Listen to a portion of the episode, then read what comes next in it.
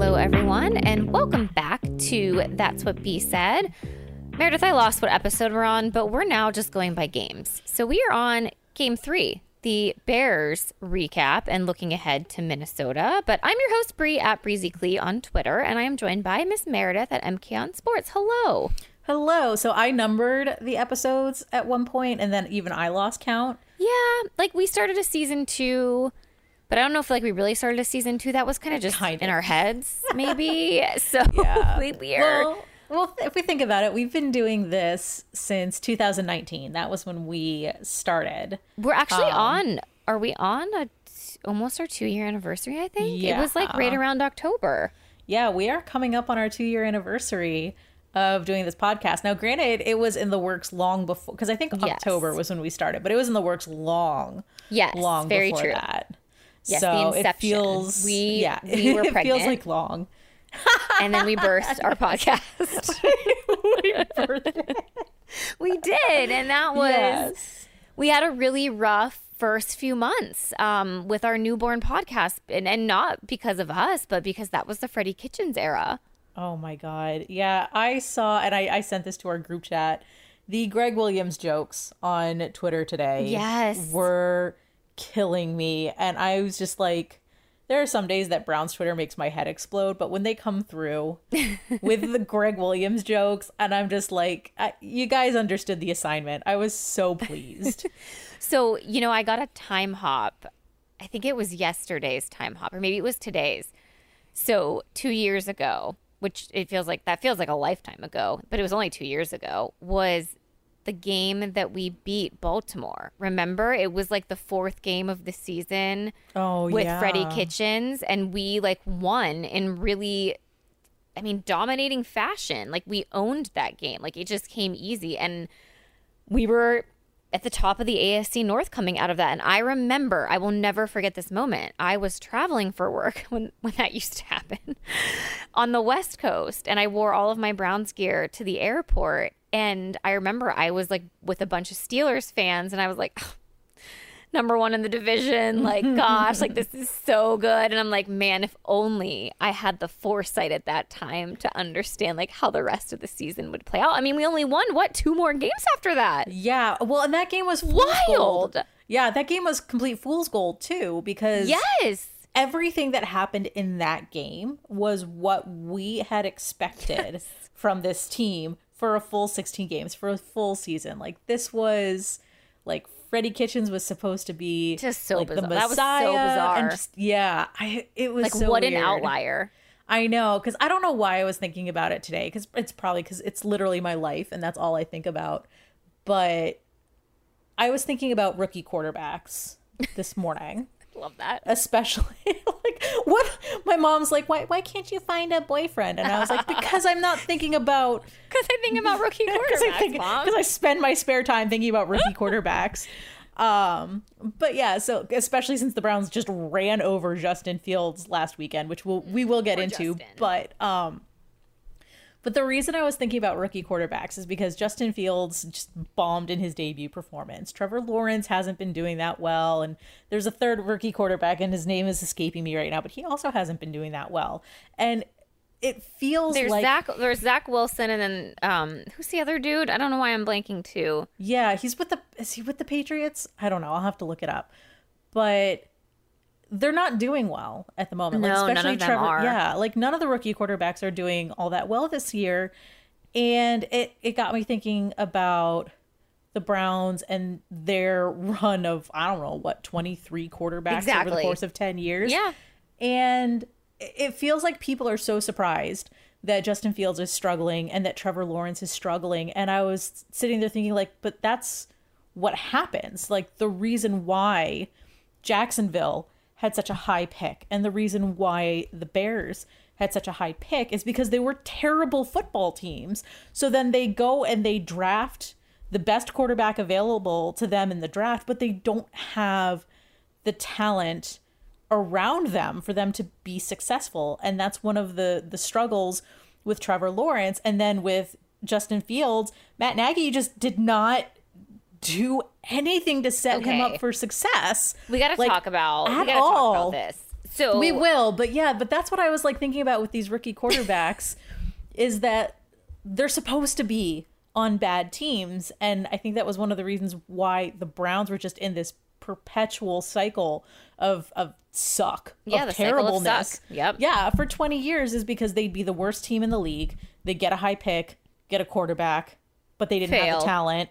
Yeah, and it was just it was a vicious cycle because the GMs were just never were able to put the talent around those quarterbacks or if they did you had coaches that didn't know how to use that talent so Yes. everyone's like oh my god trevor lawrence oh my god justin fields and i'm like but that's that's supposed to happen like they're kind of in this rebuild phase where it's supposed to take two to three years before they're better. And that's where the browns are. They're in year two of kevin stefanski. They would have been farther along if it wasn't for that freddie kitchens year. But it feels like between andrew berry and kevin stefanski the browns are being fast tracked like to where they're supposed to be after having the number one overall pick and using it on Baker Mayfield. So I don't know. That was just my rookie quarterback thought that you just know your random thoughts. well, that I spend my time thinking about because what else would I think about? No, I, I'm with you. Uh, Before we started the recording the show tonight, I was just telling Meredith the baby is going through a four month sleep regression, and for all of you parents out there that have dealt with this, you understand that it is exhausting. It's just like a period of time or multiple times in the middle of the night that the baby will wake up like wide awake and like not be hungry, like needs consoled, but like can't cycle themselves back into a rhythm. So then it just becomes a we are just zombies walking around our house. And then there's a sickness that tore through um, with my older kids. So yeah, zombies. But I too was up this morning, like thinking about the game on Sunday. like, and then what? This is three days removed from the game. Yeah. And I just still have all of these thoughts. And so I'm actually really happy that we're recording tonight because hopefully, if I do get a full night's worth of sleep, I won't be waking up thinking about these things. So I know you just wake up at night because because you were a Justin Fields fan when he was in Yeah, right because you're an Ohio State fan. Yes, and I'm not like huge Ohio State homer. Like once they graduate from Ohio State, like sure, I want them to do well. Like I was actually a really big Zeke fan in college. Um, when he was in college, I loved him, but like I've never really been set on any specific Ohio State quarterback. I will say that. Like I have always really gravitated towards their offensive weapons, like running backs, wide receivers. Um, I really like seeing what they do, and I feel like those are the positions that have had the better success as they move on to a professional career. I mean, it's it's no surprise to anyone. Like this is not new news. Ohio State hasn't done a great job at producing professional quarterbacks, and that's fine. Like I think they have a very specific type of play. They typically do better with a running type of quarterback that sometimes doesn't necessarily translate into the NFL. Um, I think Lamar Jackson is a special unicorn when it comes to like he was put in a perfect position to utilize his skill set as a running heavy quarterback in that Baltimore position. I think previous Ohio State quarterbacks that may have been built for that weren't necessarily put in better positions or they were told to go be a wide receiver. So Yes, that is. I I hate that for Lamar Jackson so much. That is the most annoying thing. yes. ever so when when someone yeah when, when someone who wants to be a quarterback Yes. someone who's meant to be a quarterback and has the skill set and they're like oh but you run fast so Yes. go be a wide receiver Right. So Justin Fields, to me, at Ohio State was always a little bit of the exception where he actually had a pretty strong pocket presence. And so I felt like he, out of all of the previous quarterbacks, probably had the best chance to maybe translate in the NFL. So I was happy for him that he was selected pretty high up in the draft.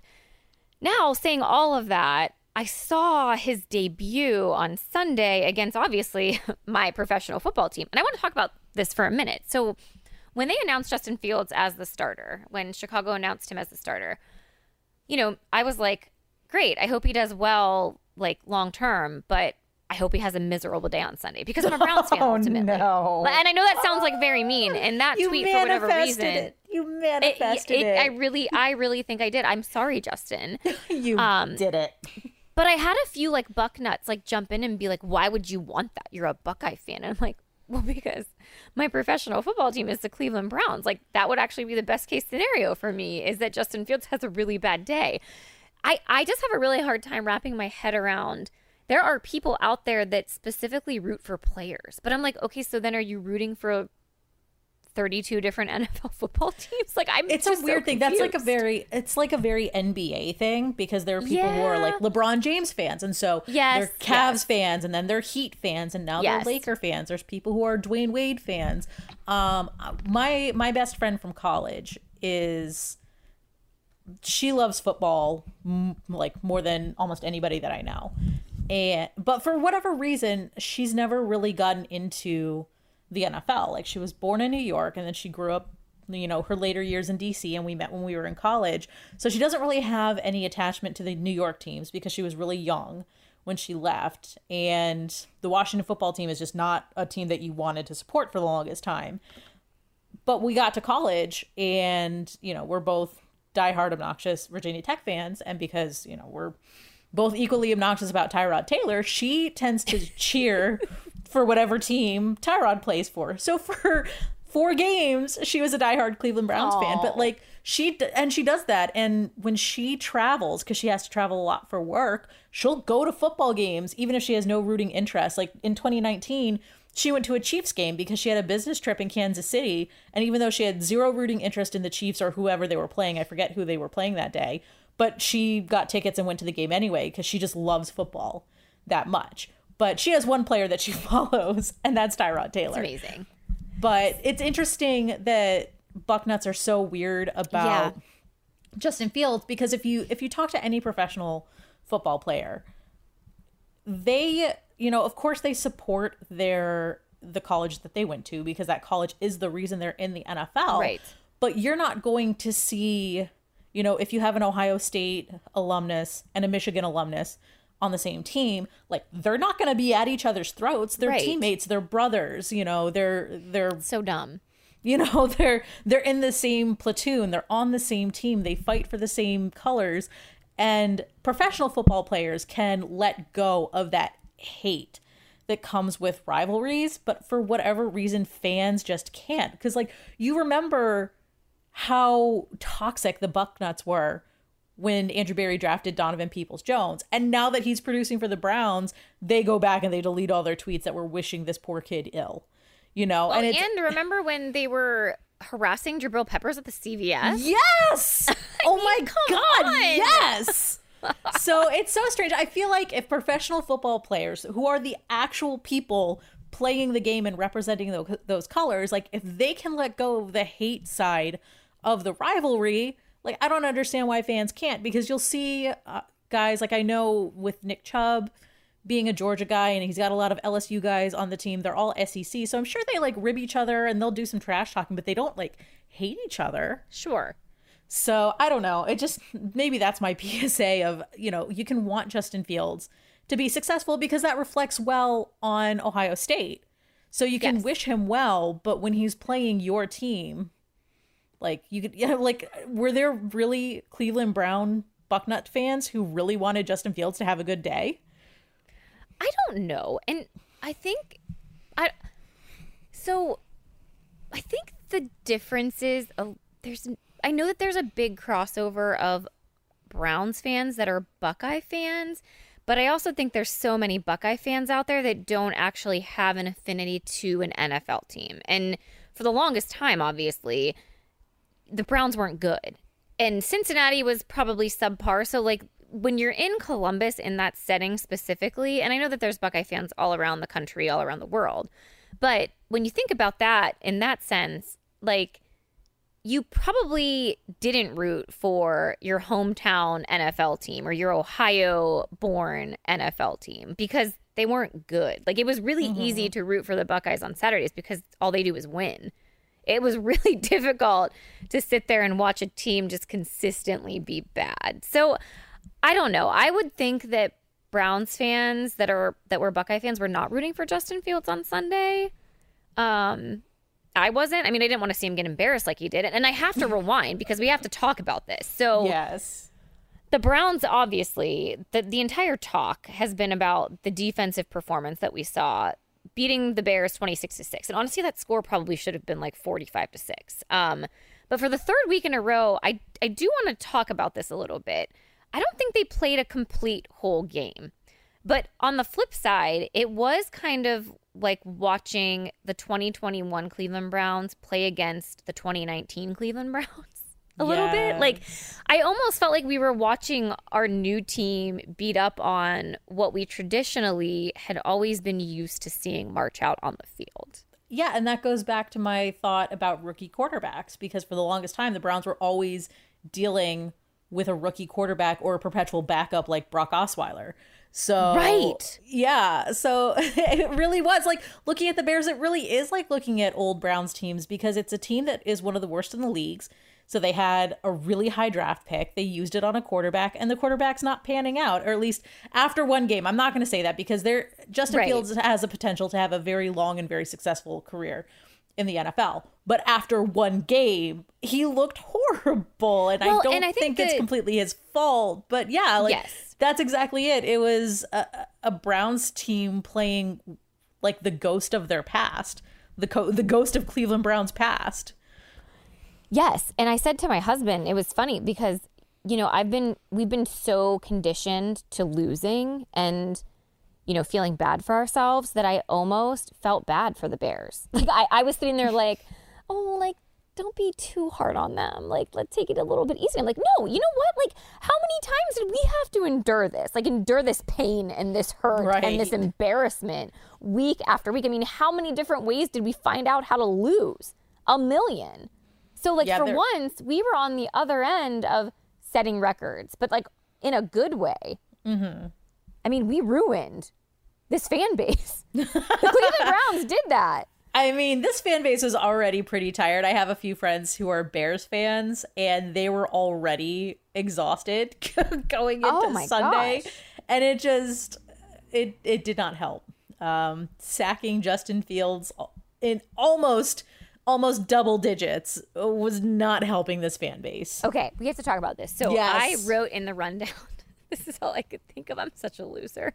I was calling it Saxy time. Like sexy. Woo! The Browns. So lame. Um, my They recorded nine and a half sacks for the day, uh, which held the Bears offense to a total of 47 yards of offense. Oh my god. It was the the Browns defense. The Browns defense was barely on the field. Just they were like just I not on there cuz like cuz if you're It was looking what, at the 43 snaps, which is like nothing. Yeah, cuz if you were looking at the average times of each of the drives, the Browns were taking anywhere between 4 and 5 minutes uh for their drives, most of their scoring drives. I don't know if they had any that were I think their longest drive was maybe about 8 minutes. But yeah, the Browns were were the Browns offense had the ball for 4 to 5 minutes at a time. And the Bears offense would have the ball for like 2 minutes at a time. I know. So they were really short drives. They got oh gosh, I wish I still had my I had I wish my stats were in reach. They're like on the other side of the room. But I think they only had I think they had less than half a dozen first downs.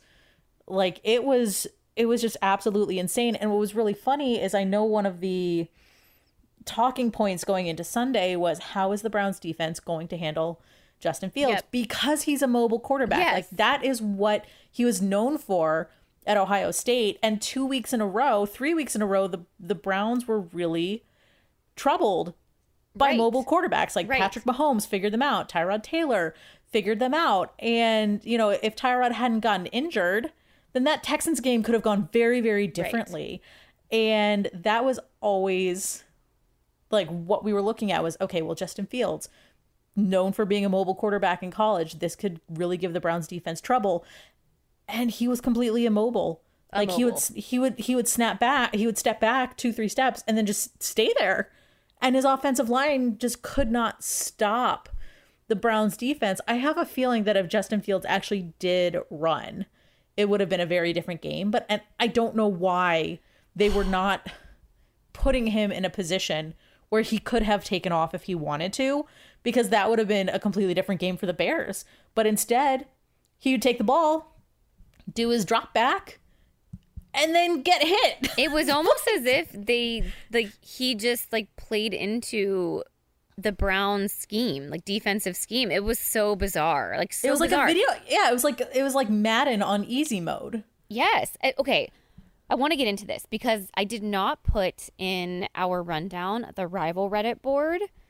Uh, Oh, dear. However, I did spend a lot of time on the Chicago Bears Reddit board over the last couple no. of days because Oh no. I empathize with their fan base. Like, how many times, like I said, was this the Cleveland Browns that put out a performance that was record breaking in a bad way or dominating the national media because it was, I mean, Meredith, the conversations coming out of this game were did Matt Nagy specifically try to sabotage his quarterback, his rookie quarterback, to Oh God, tell the- everyone, I told you so, that he wasn't ready. I mean, these are the storylines. The Bears have been the talk on Good Morning Football and on First Take because I have both of those shows on at work. Um, and obviously we don't have the sound on because we can't, but uh, we either have closed captionings on or we can see the um, the lower third graphics, which talk about this the the topic that they're discussing. And every time I look up at the TV, I feel like they're talking about the Bears. And Yes. yeah, it's you know, it did Matt Nagy sabotage Justin Fields. Should Justin Fields have started? Like, should it should it have been Nick Foles? Um, Oh my you know, is is A Matt mess. Nagy's job in trouble? Like, I have seen no less than half a dozen different Bears topics, and I was like, I was thinking, I have never in my life ever seen Chicago Bears be that hot of a topic on the national Right. TV shows. Like, when did the Bears become the team that everyone wants to talk about? Well, I it's crazy because it's because it's usually like Cowboys, Patriots, and then whatever you know, and then recently Buccaneers because that's where Tom Brady Yeah.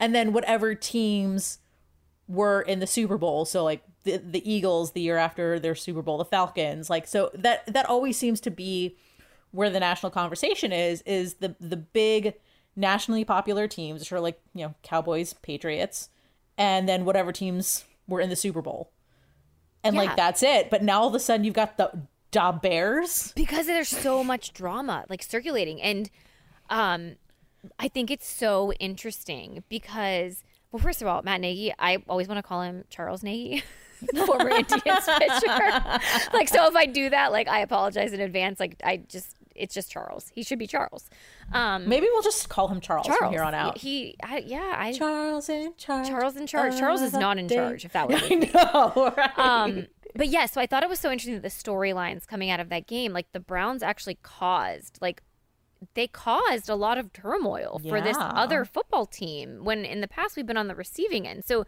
there is the whole story about like the sabotage but i, I just really can't buy into that because he has to know his job's on the line. I mean it was it was on the line last year and it felt like drafting this quarterback and you know getting getting him on track was really his lifeline. So I just can't imagine that he would be willing to risk his job. I mean, there's no guaranteed job in the NFL. Like No. if he were to get fired or to get not make it through the season or get fired in the off season, there's no guarantee he lands somewhere else, especially after what's been going on. But the the Reddit board for the Bears, I mean, Meredith, it is like maybe the saddest thing that I've ever seen. It's sadder than the Pittsburgh Steelers Reddit board right Oh, now. And but. I actually find enjoyment in the Steelers Reddit board to an extent. The the Bears one, I mean, I sent you guys the snapshot from Sunday night and I just have to share with our listeners. So I'm going to try to explain this. So at the beginning of the game when the score was tied 3 to 3, which was so bizarre that it felt like our offense was just sputtering, but the game was tied and Matt Nagy was on the sideline like crouched down in like a oh, deep Oh, a deep squat and I think he has like these he's got like the bald head out. I mean, he looks like a total dad with his sunglasses and he looks Yes. super intense. And so one of the Reddit users put a screenshot of that picture out and said genius at work. And obviously this was happening at the time when when the game was tied and obviously the Browns were favored blah blah blah blah blah. So then obviously the game ends and we all know how it ends, what happened. It was not good. A Reddit user commented underneath the photo. And again, let me just remind you, he was in a deep squat, bent over with his hands on his knees. the Reddit user responded and said, "Nah, that's just Matt Nagy taking a dump on his playbook and picking whatever play the turd lands on." That's right. I remember you sent that to us. I was dying. It was so funny. I have never laughed so hard in my entire life because it almost felt like that's what he was doing. I mean, kind of.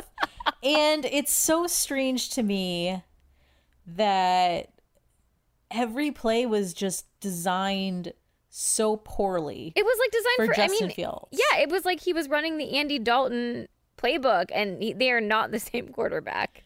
Yeah, I mean, and that that's always kind of bothered me when head coaches do that. And I think I've talked. I can't remember if it was on this podcast or elsewhere, but that was my biggest issue with um, Kyle Shanahan when he was coaching in DC. Or no, not Kyle. His dad when when Papa Shanahan was coaching in DC, and he took the stance of, well, my scheme has won the Super Bowl. it's the best scheme. I can win a Super Bowl with this scheme. I've done it before. Watch me. And then they go and they draft RG3, who was not meant for this scheme. Right. Like he had a really good rookie year, but then just completely fell off. Although I have my own theories about why he fell off. Um, if I like my my this is complete speculation. Uh, I do not know this for sure, but this is my conspiracy theory that I think that Robert Griffin III is just so insufferable that his line didn't want to block for him. like that's that's my conspiracy theory. Like I said, it's completely speculation, no insider This is another 3 a.m. thought. or Yeah, exactly. Your, early morning thought. exactly. So that was the irritation that I had with, with Shanahan when he was coaching in DC. And he was just like, this is my scheme, and I'm going to force these players into this scheme because this is a Super Bowl winning, you know. And, and it just it didn't work. And the Washington football team has just been garbage and they've barely been able to recover. But yeah, and that's kind of how it felt a little bit with Matt Nagy is that you know, he had this idea like, oh, this is going to be the winning scheme. And it's not, especially when your quarterback doesn't really know that playbook or it's not geared towards that quarterback. And I think that again proves what we've discussed in the past of stop using the whole system quarterback term as a way to undermine Baker Mayfield's abilities because every quarterback is a system quarterback. If you don't build your offense for your quarterback's strengths, you're going to have a bad time. Yes. And that's what happened to the Bears on Sunday. So stop calling Baker a system quarterback. Right. Because every quarterback is a system quarterback. Yes. Well, and so getting back to the defense specifically, um, because Myles Garrett actually called this out in, in one of his post game pressers that like they were fully anticipating Justin Fields to be mobile, and then when he wasn't, and they kept doing the same things, they were like, okay, this is easy, and clearly, and clearly it was because Myles Madden Garrett on easy mode. yeah, he set a franchise single game sack record with four and a half. Jadeveon Clowney got two sacks. I mean, it was like sacks for everyone. Sacks Jeremiah. Owusu-Koramoah Jeremiah got half a sack. Um, I think Takk Takk, McKinley, McKinley, got half yep. a sack. Yeah, Yeah, like literally and- everyone. so it was just a complete like dominant. That's why it feels like the game should have been way like it should have been a way higher score in my opinion. But um, Myles Garrett, I just want to point out point out that he he did his press conference on Friday without a shirt on, called out all of his teammates like a savage that he is, and then he put out that performance on the field. So I'm just saying, Meredith. There may be something to Myles Garrett just showing up to press conferences without shirts on. Like I fully expect this to be a trend. Like J.R. Yeah. Smith, remember when he won Yes. the championship game and then he just didn't wear a shirt for like months after? yes. this is what I expect. yeah, I think the shirt came off at the uh, championship parade and just never went back. Never back went on. back on. No. nope. Yeah, well, I mean, you don't, and well, now it's it's a superstition. Like it, it's a, you, you can't wear a shirt now, Myles. I don't know if he knows that it's a superstition, but in my head, yeah. So if Myles Garrett shows up to a press con, although he may not speak on Friday, but if he's speaking on Friday, and he shows up without a, with a shirt on, then we should be nervous yes. for Sunday. I will be. Um, so just to touch on a couple of more things. So we talked about JOK. So he was the, I believe, the highest rated linebacker um, in the league via PFF this week as a rookie, 93.9 rating, and he actually increased his snap count from the last, from the previous two games. Um, and he also won Rookie of the Week. So I wish Brittany was here for this episode because she would be running her, her victory guy. laps all day long. Yes. But Hashtag mean- Mollis was right. what a steal in the draft. I mean, talk about a guy that has been able to come in and make an immediate impact. And this is after, too, like missing a pretty significant amount of training camp time. Yeah, and I think one of the things that makes JOK so dangerous is that he's fast. Yeah. Yeah, like because a lot of times defensive players they are on the bigger side with good reason because they mm-hmm. need to take down other players. Like that's their job. Offensive linemen and you know defensive backs they're always big dudes, and JOK is they're big, Big. but like that's one of the things that makes Myles Garrett so dangerous and Jadeveon Clowney so dangerous and now JOK is that they are all fast. Like sorry, Llama just It's like I heard her ringing the bell. She's know. like, yes, I agree. Yeah, she was nodding her head and that's why that's what you heard was the bell on her collar from her nodding her head so vigorously. But yeah, like Jadeveon Clowney will like he'll mess up plays just because he's so fast. And Myles Garrett is like I don't know how that man is almost 300 pounds with 0% body fat. Like he is a freak of nature. But that is one of the things that makes JOK so dangerous is that he is fast and that's his speed. And I I wonder and I wish we had the ability to ask Andrew Berry about this, but I feel like that had to have been one of the things that drew him to drafting JOK was the fact that he is big and strong and very very fast. Yeah, I mean, how many NFL teams got got him wrong, right?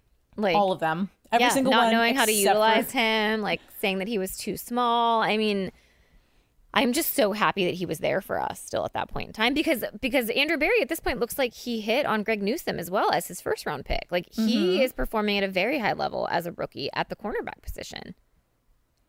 Yeah, well, I mean, and that's exactly what we expected Andrew Berry to do because one of the the first thing he prioritized when he took over the Browns was the offensive line because he know knew that Baker Mayfield needed to be protected.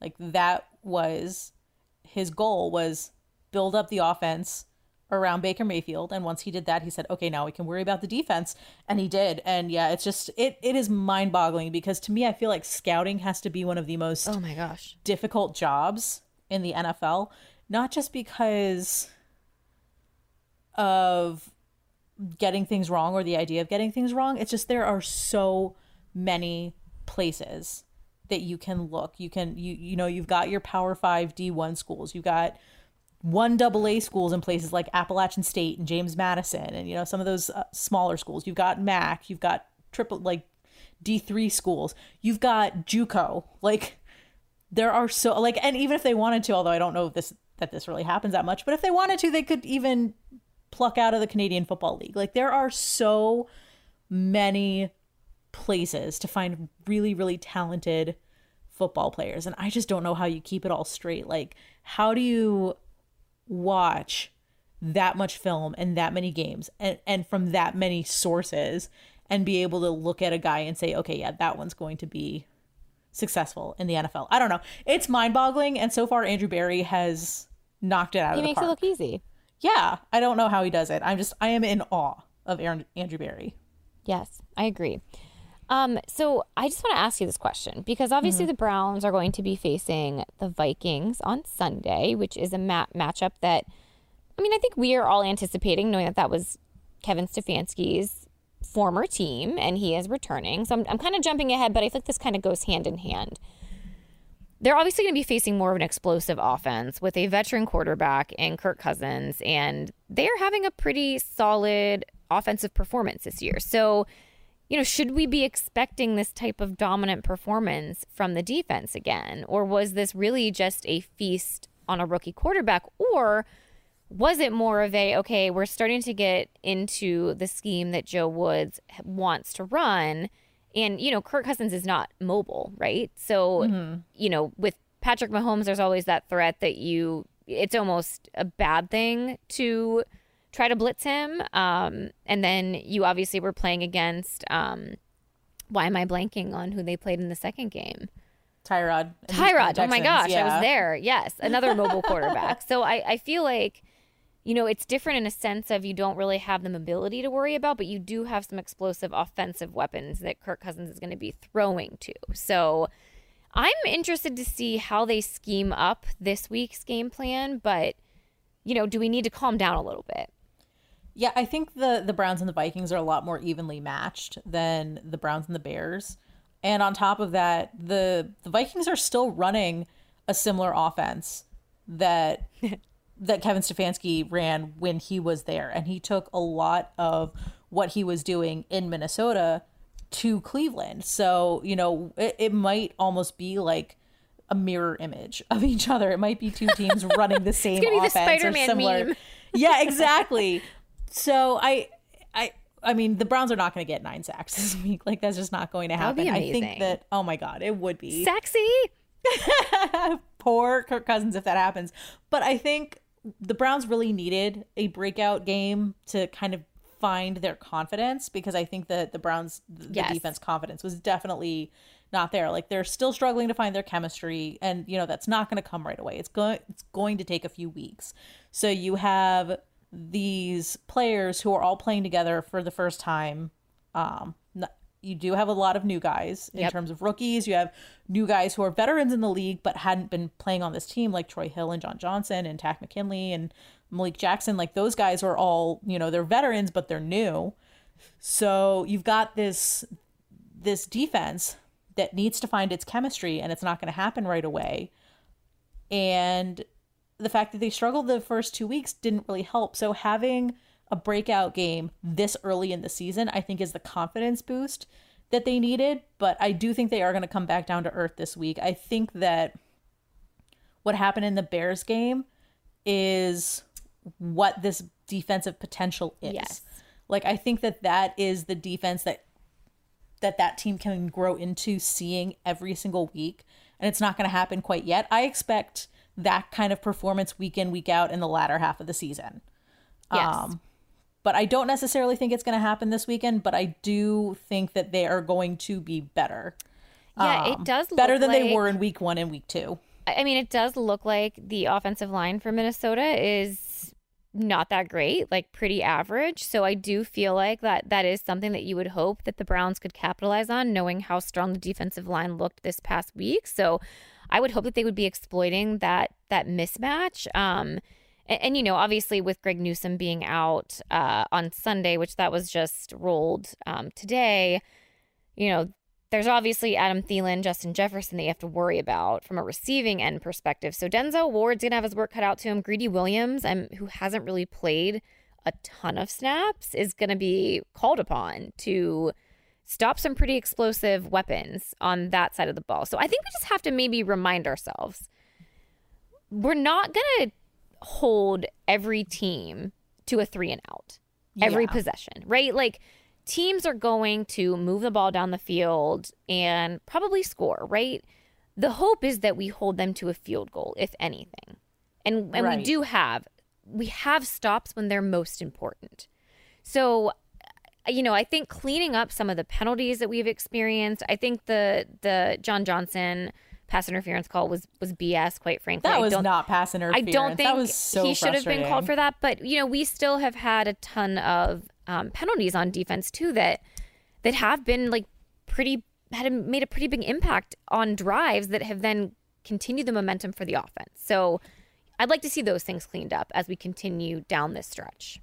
Yeah, like especially the the um the offsides. Like those are the ones and they didn't really have a lot of that against the Bears, but that was a big factor in the first two the weeks. Houston game, there were, yeah. yeah, there were a lot of offsides penalties, and those are all mental.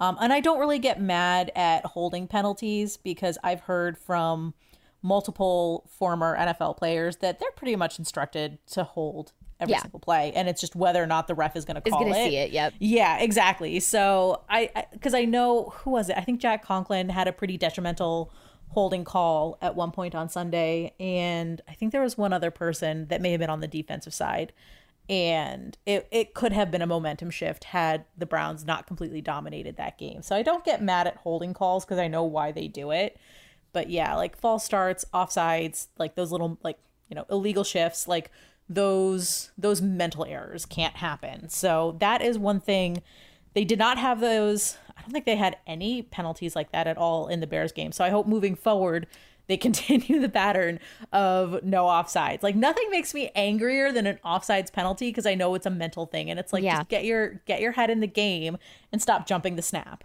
Yes. Yes. Let's move on to the offense a little bit and then we will hopefully get you guys out of here. So the offense was weird on Sunday.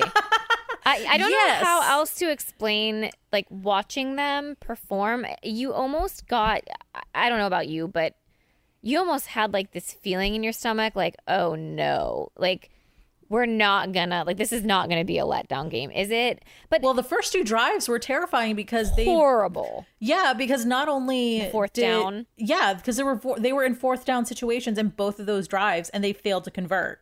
And it wasn't even just like a those fail to convert. It was like a like the play just exploded. It fell Like, apart. Yeah, It was something was way way off with the offense on Sunday and you know, I do think we have to give credit to the Bears defense because I do think they have a pretty solid defense. So it's not like we were going up against a really bad team. I think on the other side of the ball, yes, but from a defense's per- perspective, like they kept that team in the game for as long as they possibly could. Well, I mean, and it didn't hurt that Khalil Mack left the game uh, around halfway through with an injury. Yeah, the Browns Um, have had some like I don't know, like luck. luck, uh, which Yeah, also like, like- never happens. Like Tyrann Mathieu not playing like from the Chiefs, and then Tyrod not playing for the entire second. Like, yeah, it's it's been some interesting. I don't know. Is it luck? Like it, Yeah, you don't want things to they can't because control. You, know, I know because you don't like you don't want to say it's lucky when a player gets hurt because you never want that to happen. Right. But yeah, it's like it, oh, so in in hockey they call them like bounces because the the puck can the puck hits the ice weird and it goes in unpredictable directions, and so a lot of times they'll call things puck luck, whether it bounces in a place where the goalie can't see it and someone's able to to get a goal off of it or in or, or it'll bounce and cause a turnover. Like it's called puck luck. And that's almost like what it feels like. It's like the hockey puck is bouncing in the favor of the browns. Yes, yeah, that is what it feels like. Um, but again like i'm still distraught that tyrod taylor is hurt i'm not gonna lie I I'm like know. i'm I so just upset feel about for it. him. he is just he he can't stay healthy and if he if he stayed healthy i feel like he would probably be he would probably be a starting quarterback taking a team to the playoffs like definitely not the browns because he was he was basically signed to just be a mentor to baker mayfield. Like they they signed tyrod to a one year deal the same year that that baker mayfield is drafted. Like like as happy as i was i knew that tyrod wasn't going to be the long term answer for the browns. But yeah elsewhere. Anyway i'll get off the tyrod subject because it just it makes me so sad and i can't help but bring it up No, you're fine. Well, so because we had such a like weird offensive start. I mean, we obviously scored a touchdown going into halftime, which I think was critical into like getting them in that a was position. huge momentum yeah. shift yeah Getting them kind of back on track. And obviously, like, I trusted Kevin Stefanski to make the adjustments at halftime as well, which clearly that happened. The Bears made, they just kept doing what they were doing. I was like so Yeah, bizarre. right. They were just They like, just- eh, this isn't working, but let's just keep doing it. like they were they were calling Ben Roethlisberger plays for Justin Fields. where he just stands there and does nothing. So Kareem Hunt was really the explosion that happened in the second half. I mean, he finished the day with 22 carries for 84 yards, six receptions, 74 yards. And Nick Chubb kind of had an off day, if you want to call an off day of Yeah. still having 84 yards on the ground. Like he just the two of them together, I just I absolutely love how they feed off of each other and if one of them is having a harder time getting yards, the other one is like, I got this, no worries. Like I'm gonna pick you up. Yeah, so at one point during the game, and I remember it was towards it was either in the like late in the third or early in the fourth. There was a point in the game where Kareem Hunt was the leader in both rushing and receiving yards in the game. And I was like so excited. And so I was about to tweet it out. I was like, oh my God, this is a really cool fact that you know, that Kareem is leading he's got more receiving yards than OBJ. He's got more rushing yards than Nick Chubb. This is so cool. So then I was about to tweet it out and then Nick Chubb just ripped off like a 3-yard run, a 4-yard run and then like a 14-yard run. And with that he pulled ahead in in leading the rushing yards. And Kareem Hunt wound up being second in both rushing and receiving at the end of the day. And then Baker was third in rushing, which I also thought was kind of a cool stat, but I was I was like, "Oh, Nick Chubb, I was about to rip off a really cool tweet and then you ruined it." I mean, it's a good thing. Like we're happy about It that. is, We're yeah. No, I'm not. I'm not mad, but I was just like, I, I actually think I did get the tweet off, and then Nick Chubb ran for 14 yards, and I was like, well, not anymore. Void. Then I, del- I had deleted it. Void. Um, I don't delete tweets often, but I was like, uh, no, this is dumb. I'm gonna delete. it. Oh, Meredith. It was fun. It was fun in the moment. yeah, but it was like it was really really cool because I also made a comment that, you know. One of the questions going into Sunday was who is going to fill the space of Jarvis Landry because OBJ is not the Jarvis replacement just because they are two completely different receivers and they have different styles of play and they are used for different things in the offense. Like you're not going to use OBJ in the same way that you use Jarvis. And so that was the question was how do you replace Jarvis Landry on the field? And I was looking at this and I'm like they're like they're replacing him with Kareem Hunt. Like we've got a, a running back that is filling the role of what Jarvis Landry would have been on the field. And it was just it was a really really fun thing to see that because it just shows how versatile Kareem Hunt is and I remember I think like one of our pods preseason we were talking about elite and I was really on the train of Nick Chubb being elite and then Kareem Hunt being good but not great. But this game, this past game kind of changed my mind and I don't I wouldn't necessarily call him an elite running back, but I would call him just an elite football player in general because of what he was able to contribute on the field and also shout out Kareem Hunt helped me to a fantasy football victory because I Oh, had him yeah, started. there you go. Him and Davante Adams, man, like they're they're the reason I I won my matchup this week. But the fact that he was just in, able to contribute in so many different ways and so many different places, that is like talk about a steal because he's also on a very team friendly contract. He's on like a one year, one million dollar or two mil or something like that. Like he's on a very very low contract, and I know it's just because you know he had some things to prove off the field, which I believe he has Yeah. and that's like I cannot wait for Jarvis Landry to come back. But I have a feeling that the Browns offense isn't going to be missing Jarvis as much as we thought because you have this running back who is able to catch the ball Yes. the way he was able to catch it on Sunday. Yeah, and he's just so different than Nick Chubb. You know, I love both of them, but I also love the fact that they both bring completely different skill sets to the table at their Mm-hmm. position. And it looked like the Bears were completely prepared for Nick Chubb. You know, he wasn't he wasn't Mm-hmm. getting the cuts or finding the holes that he typically does. I mean, they were pretty much stuffing him at the line, sometimes for losses. But then you have Kareem Hunt in there who is a threat from a receiver standpoint and who just runs completely differently and they clearly could not stop him and I love the fact that Kevin Stefanski recognized that and was like, okay, it's going to be a Kareem day for the rest of this half. And then you had Nick Chubb come in there like when he was needed and then they have to readjust again. I mean, this keeps the defenses on their toes and this is a luxury. Like Yeah. we have a luxury in Cleveland with these two running backs, and not other like no other team has that. I mean, Pittsburgh barely has a run game, like they and they drafted one. Yeah, and it's not just the Kareem Hunt and Nick Chubb being so dangerous. It's the fact that you know Austin Hooper got a receiving touchdown. You got tight ends that can catch the ball. You got Yep. a tight, you know, David Njoku due for a breakout, but you've got Still you know, waiting, David. I know, but you know. Kevin Stefanski and his utilization of the fullback is something that's completely new and different. And you've got these tight ends that are able, you know, they're not Travis Kelce, George Kittle level, but they're good enough. And it's one of those things where I think one of the reasons why Nick Chubb was able to rip off some of those runs toward the end of the game is because the defense started focusing on Kareem Hunt because he was having a day.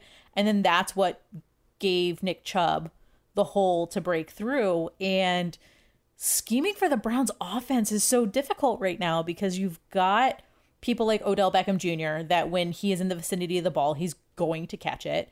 You've got a player like Kareem Hunt, and you never know whether he's going to be a receiver or or a running back at this point. Yep. You know, you got Nick Chubb, where if you give him an inch, he's going to take a mile. Then you've got tight ends that can catch the ball. You got fullbacks that can catch the ball. Like, and it's one of those things where if you're you're a defense, you can't just sit there and say, "Well, I'm not going to worry about Nick Chubb. I'm not going to worry about Od- Odell Beckham Jr. I'm going to focus on Kareem Hunt, or I'm going to focus on Austin Hooper. I'm going Right. to focus on Hollywood Higgins." They can't because if you leave OBJ open, he's going to be gone. If you leave Nick Chubb open, he's going to be gone. So even though the offense did kind of have an off day, just the thinking I don't know. I feel like if I was a defensive coordinator on any team facing the Browns this year, I would be terrified for that very reason because you obviously have to worry about OBJ, Nick Chubb, Jarvis when he's on the field. You know, now they're seeing what Kareem Hunt is capable of. So they're like, oh crap, well, let's design our defenses for those guys. And then all of a sudden Austin Hooper gets a receiving touchdown. You know, like Right. what what do you do? And this is this is just so exciting.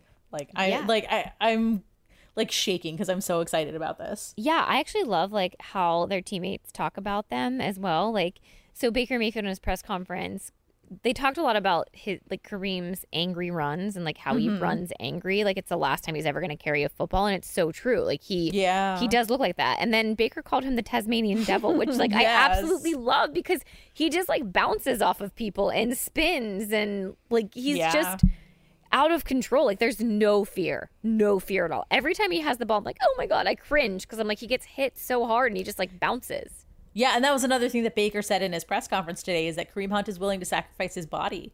Like he just doesn't care. Mm-hmm. like he will run straight on into an Aaron Donald type player because he doesn't care. He just wants to get that first down or get that touchdown or just get to wherever he's going. So, yeah, not only calling him the Tasmanian devil, just saying like he- this this dude's willing to sacrifice his body for the team. Yes. And you know, I think that I I think that's just Kareem Hunt knowing that he has a lot to prove. Like he I, I think at this point we've all gained confidence in him off the field because you know outside of I don't know like a speeding ticket and then like a little tussle at the 9 um you know other than that he has had zero off the field issues. So he's proved it there. But now I feel like he also feels like he needs to prove it on the field too. Yes. Did you happen to see? Did you happen to catch the NFL films mic'd up of Kareem this week? Yes. Oh my god, yes. Why are him and Nick Chubb so wholesome together? Like I, I love it. Love them so much. I know it's like um like a kids show almost. They're so cute together. I know. I just and I love that they get together or that they get along that Yes, well. they're not 'Cause, like, jealous of each other, or, like mad about their carries. I because mean, I'm sure like everyone has coworkers that they don't mind that they get along with, but they're not people that you're gonna joke around with or tell them how your weekend was. You know, you're not gonna have like you can have a coworker that you like and appreciate, but you don't have a personal relationship Yes. with. But Nick Chubb and Kareem Hunt have that personal relationship, and they both have this mindset of you know anything to win, which Yes. means you know if it's if it means giving Kareem Hunt all the carries, then they're gonna you know then Nick Chubb is gonna let that happen. If it means you know giving Nick Chubb the ball when he needs the ball, like yeah, they just they just want the best for each other. They're besties, yeah, in the best way, and it's yeah, it's great. one just happens to talk more than the other. Yes, one talks enough for both of them. Yeah, there you go. Um, and then you touched on it a little bit, but this was obviously OBJ's welcome back game. Um, Mm-hmm. And I thought like he was there, like it was kind of a quiet welcome back game, but not really. Like it was quiet, but in a good way. So he ended the game with five receptions for 77 yards, um, no touchdowns, but it didn't feel forced. And maybe a couple of throws, like very minimal. Like it just felt like OBJ was just part of the offense and it wasn't like it wasn't something that you paid much attention to. It wasn't the OBJ show. Right, but he also made like meaningful catches and meaningful plays. I think every single Yes. one of his receptions went for a first down if I'm not mistaken. Yeah, and I think Baker was five for five in in his OBJ targets. So that is like one thing that I am just really happy to see because I was I am not prepared for the whole narrative to kick back up if Baker performed poorly with OBJ on the field to have the whole like he's better off without him. No, I think Sunday proved how impactful having OBJ on the field can be. and and Yeah. like the catches that he made and the threat of him being there and then he had that he had that run as well that went for 10 yards. I mean, Yeah, that was another thing that I thought was really cool. And I think I tweeted about that as well. Is that at one point, and within like the same series, Kareem Hunt was being used as a wide receiver and Odell Beckham Jr. was being used as a running back. love. Like, yeah, like I- we didn't see any of those banana plays that Kevin Stefanski is so famous for, but we still saw creativity in the in the offensive playbook, which you know was the way he used Kareem and the way he used Odell Beckham Jr. Like I loved seeing that. Yes, I agree. And I think this is really just a start of what Stefanski has planned for OBJ. And I mean, OBJ said it like he just wants to win. Like he's willing to mm-hmm. do whatever the team wants and however he needs to fit into this offense in order for the team to win. Yeah, exactly. Love it. Okay, And having it, yeah, and having him on the field, it draws defenders away from people like Kareem Hunt, which gives him the opportunity yes. to do what he did on Sunday. So many even weapons. If yeah, so even if you know Odell Beckham Jr. doesn't, you know, have 150 yard receiving games and you know 10 touchdowns and and whatever, whatever, just having him on the field thins out the other team's defense. Yes, I agree. So, Meredith, I'm going to end the show with I think something you'll be very happy about. Oh dear. And I posed this question on Twitter on Sunday, and I'm not trying to drink jinx anything. People were like, "Calm down." Do we have a kicker?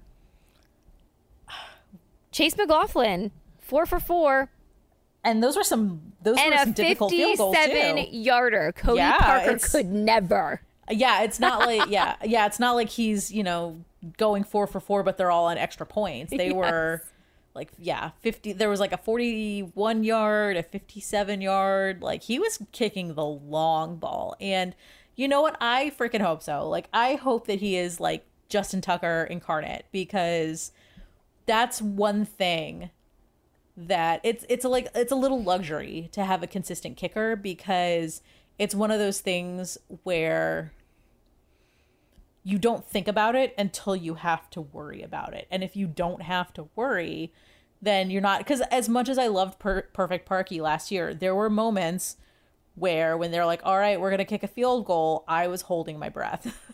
Yeah, you know, like uh, even even kicking point afters, I was like, "Oh my god." Do it like uh, you know, the, which are like routine. Those are like free throw shots to NBA players. Like you should be able to hit them every single time, but I still, as much as I love Cody Parkey, I was holding my breath a lot last year. And I did that a little bit with Chase on Sunday, but I don't know. Like, I guess he must have ate his Chubb Crunch that morning too. Yeah. Because if if he can continue that consistency, that's just going to be something down the stretch where you don't need to worry about it. Like the the Ravens had a walk off field goal for 66 yards and they won by 2 points. Like if the Browns are in that situation down the stretch and you've got someone like Chase McLaughlin that you can trust, like that's huge. That's so huge. I I don't know that there's a single Baltimore fan that was worried. I mean, they may Right. have been a little worried, but you know, you know, Justin Tucker comes up to the tee and, you know, they can relax and sip their beers. So, hopefully I don't want to jinx anything either because kickers get hot and cold and when they're cold, they're very cold. Like Yes. there's no in between. So, I so I'm surprised you cautiously cautiously optimistic. I'm surprised you didn't do this, but after that performance, I picked him up as my kicker on my fantasy team. Oh, you did? I did. We'll Oh see. We'll see. I hope that. okay you want to know what you want to know why i didn't and you're gonna laugh at me and you're gonna have to help me once we stop recording i can't figure out where the waiver wire is the Yahoo Sports app. I can't. So I had I had I had two guys on my team, Gus Edwards and one other guy who was out for the season. Like I drafted them, and then they're out for the season with whatever injury. So I dropped them both because I was like, "There's no point in even having them on my bench." Yes. And I was like, okay, well, I can pick up some guys from the waiver wire because you know fantasy football's also always one on the waiver wire. And I'm like going through every single effing like click thing that I can possibly click in in the app, and I was like, how? Wh- where's the waiver wire? I'll help you. Where- I'll help you. Oh, it's easy. You just gotta go to the players. You gotta go to the players section. Oh, like and where then you just it? search for your play. Okay, you have I the app. okay, I'll walk you through. I'll walk you through after this. Well, speaking of fantasy football, there's one thing I want to mention. So we've been doing our like weekly um DraftKings like showdown Mm-hmm. mode. Yeah. Um, back with a vengeance, and it's been pretty fun so far. Although the last two weeks I have finished in the bottom like 15 and 10, like really, Oh, really, really? bad. Wow. Yeah, I actually had Justin Fields as my captain this week, but I was like, hey, like you guys can all thank me for that because I jinxed him. So that's the way that I'm looking You- at it. Yeah, you manifested some shit because you were like, "Oh, I hope he has a bad time," and he had a bad time, and then you picked him as your captain. Right, what am Showdown. I doing? I'm contradicting myself, my own thoughts. um, but I have to say, so I introduced it to my parents um, for the first time. Like they've never played before, and so Yeah. you know, I was like, "Why don't you guys like join? It's fun. You know, we need some people to fill some slots." So my mom and my dad they do it together, and Oh my god, that's so cute. Yes, it is. And it's funny because so like they're rotating like who gets to pick the lineup each week. So last week it was my mom's turn and my dad was like, "But we have to consult on the captain." so they have like a whole formal like roster analysis Listen. going on. The couple that does fantasy football together stays together. I love it. I love it so much. It is it is fun. So if you guys have not um, joined our weekly showdown, um, be on the lookout for that. I typically tweet out the link on Saturdays. Um, it's a private group, so we can avoid all of the like bots and people that automate things and do this for a living to scam people out of money. Um, so it's fun. It's a dollar entry. We don't get anything from this. This is truly just us wanting to play against people on Twitter, people that like the And just have Browns. fun. Yeah, it's Yeah. fun. You just pick players from the Browns and the team that we're playing against, their opponent, and it's a lot of fun. And I haven't won yet, so it's not a lot of fun. I know. Yeah, but I'm having fun losing. Yeah, because one of the things that made it fun when we were doing it last year, I haven't seen it as much this year, but it's only week three. But one of the things that made it fun last year was the people on Twitter who were playing with us, like they would like screenshot Yes. their yeah their their uh their matchups and like have some like really healthy civil trash talk. Like it was fun. Like uh I forget who it was, but I don't know. There was always there was one person who would always screenshot something and like tease me about I don't know what, but I got a kick out of it because I know it was all in good fun. So that's like that's one of the reasons why we do it because doing a fantasy football league with people from like wanting to open up something from Twitter would be way too many people to you know to have like a traditional like PPR league or anything like that. So that's what makes the the showdown mode in DraftKings so much fun is that you can open it up to a large amount of people and it's week to week. Yes. Yep. So be on the lookout for that. Um, so that is that's it for tonight, Meredith. We will uh we were happy to be back this week. Uh hopefully we'll be back next week as well. Get on a more consistent schedule. But you know, life happens. I lost my voice a little bit last week, so I was really struggling to talk. You guys would not have enjoyed how I sounded. Uh so we're looking forward to watching the Browns play on Sunday, hopefully coming out with another victory. If not, we'll cry about it together. So We're here for you. that's it. Go Browns. Find us on Apple, Spotify, iTunes. Apple, iTunes, same thing. Uh, Spotify, Stitcher, wherever you guys listen to your podcast. Send us a rating and review. Tweet at us. We'd love to hear from you. And we'll chat with you guys all next week.